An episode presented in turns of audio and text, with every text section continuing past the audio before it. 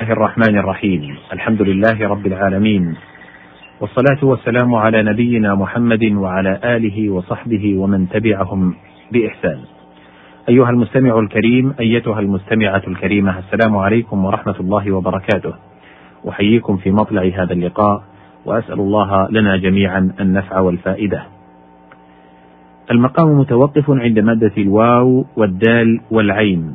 وذلك قوله تعالى في سورة الضحى ما ودعك ربك وما قلى أي ما تركك وما خلاك من توديع المسافر. قيل والتوديع أصله من الدعة وهي خفض العيش ورفاهيته. وذلك أنه يدعو للمسافر أن يتحمل الله عنه كآبة السفر وأن يبلغه الدعة كما أن التسليم دعاء له بالسلامة. ثم صار ذلك متعارفا في تشييع المسافر وتركه. وودعت فلانا أي خليته. ويعبر بالوداع عن الموت. وعليه حمل قول الشاعر ودعت نفسي ساعة التوديع. وعن ابن عباس رضي الله عنهما في قوله ما ودعك أي ما قطعك مذ أرسلك. قال وسمي الوداع وداعا لأنه فراق ومتاركة. وقرئ ما ودعك مخفف الدال وهو من الترك أيضا. ولا يستعمل منه في المشهور ماض ولا اسم فاعل بل الأمر والمضارع. نحو دع هذا وتدعه. وقد جاء الماضي كهذه القراءة في قول سويد بن أبي كاهل سل أميري ما الذي غيره؟ عن وصال اليوم حتى ودعه. وقول أنس بن زنيم الليثي ليت شعري عن خليلي ما الذي غاله في الحب حتى ودعه. وفي الحديث لينتهين الناس عن ودعهم الجمعات أو ليختمن الله على قلوبهم. فالودع هنا مصدر. الواو والدال والقاف. قال سبحانه وتعالى في سورة النور فترى الودق يخرج. الودق المطر الواحدة ودقة. وقيل الودق ما يكون خلال المطر كأنه غبار. والوديقة ما تبدو كالهباء عند شدة الحر. والمودق المكان النازل منه الودق. وقول امرئ القيس دخلت على بيضاء جم عظامها تعفي بذيل المرط إذ جئت مودقي استعارة وتشبيه لموطئ القدم بأثر المطر. الواو والدال والياء. قال تعالى في سورة طه إنك بالوادي المقدس. الوادي اسم فاعل من ودى يدي إذا سال وديا فهو واد.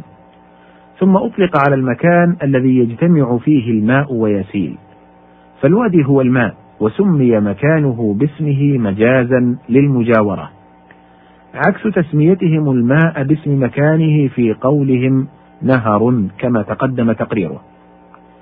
والوادي المفرج بين الجبلين الذي يسيل فيه الماء ثم أطلق على كل مفرج بين جبلين وإن لم يسل فيه ماء وعلى كل ما يسيل فيه الماء وإن لم يكن بين الجبلين اتساعا.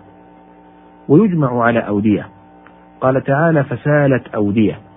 وذلك نحو ناد وأندية وناج وأنجية. وقد جمع على وداء أيضا. قاله جرير عرفت ببرقة الوداء رسما محيلا طال عهدك من رسومي.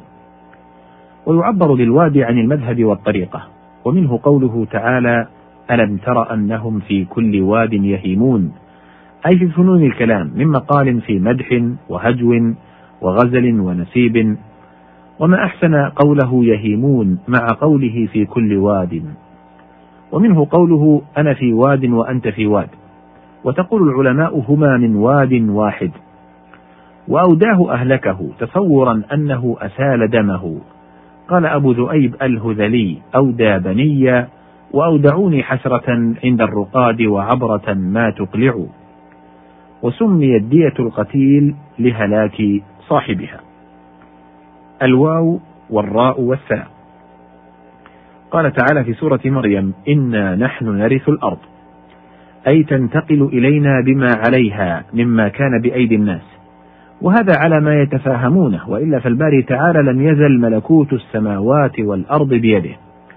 قال بعضهم وصف الله تعالى نفسه بأنه الوارث من حيث إن الأشياء كلها صائرة إليه.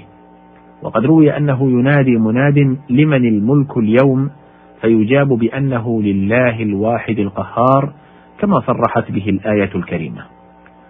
وأصل الوراثة انتقال قنية إليك من غيرك من غير عقد ولا جار مجرى العقد. ثم تطلق الوراثة والإرث على المال المنتقل عن الميت.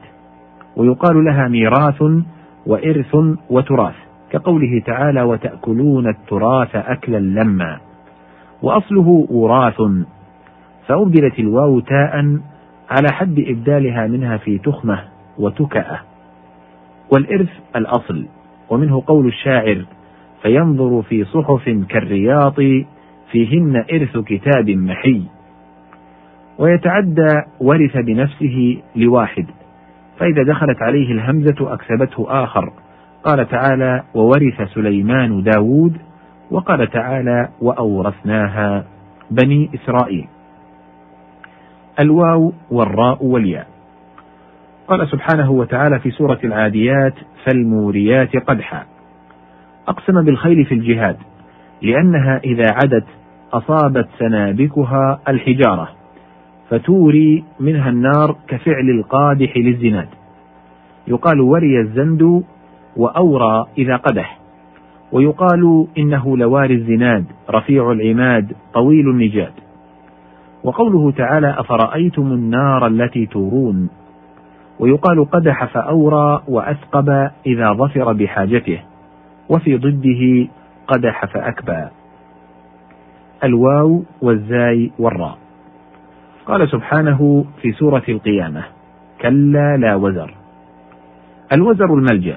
قال الشاعر تعزف لا شيء على الأرض باقيا ولا وزر مما قضى الله واقيا. فالوزر ما لجأت إليه من جبل وحصن ونحوهما.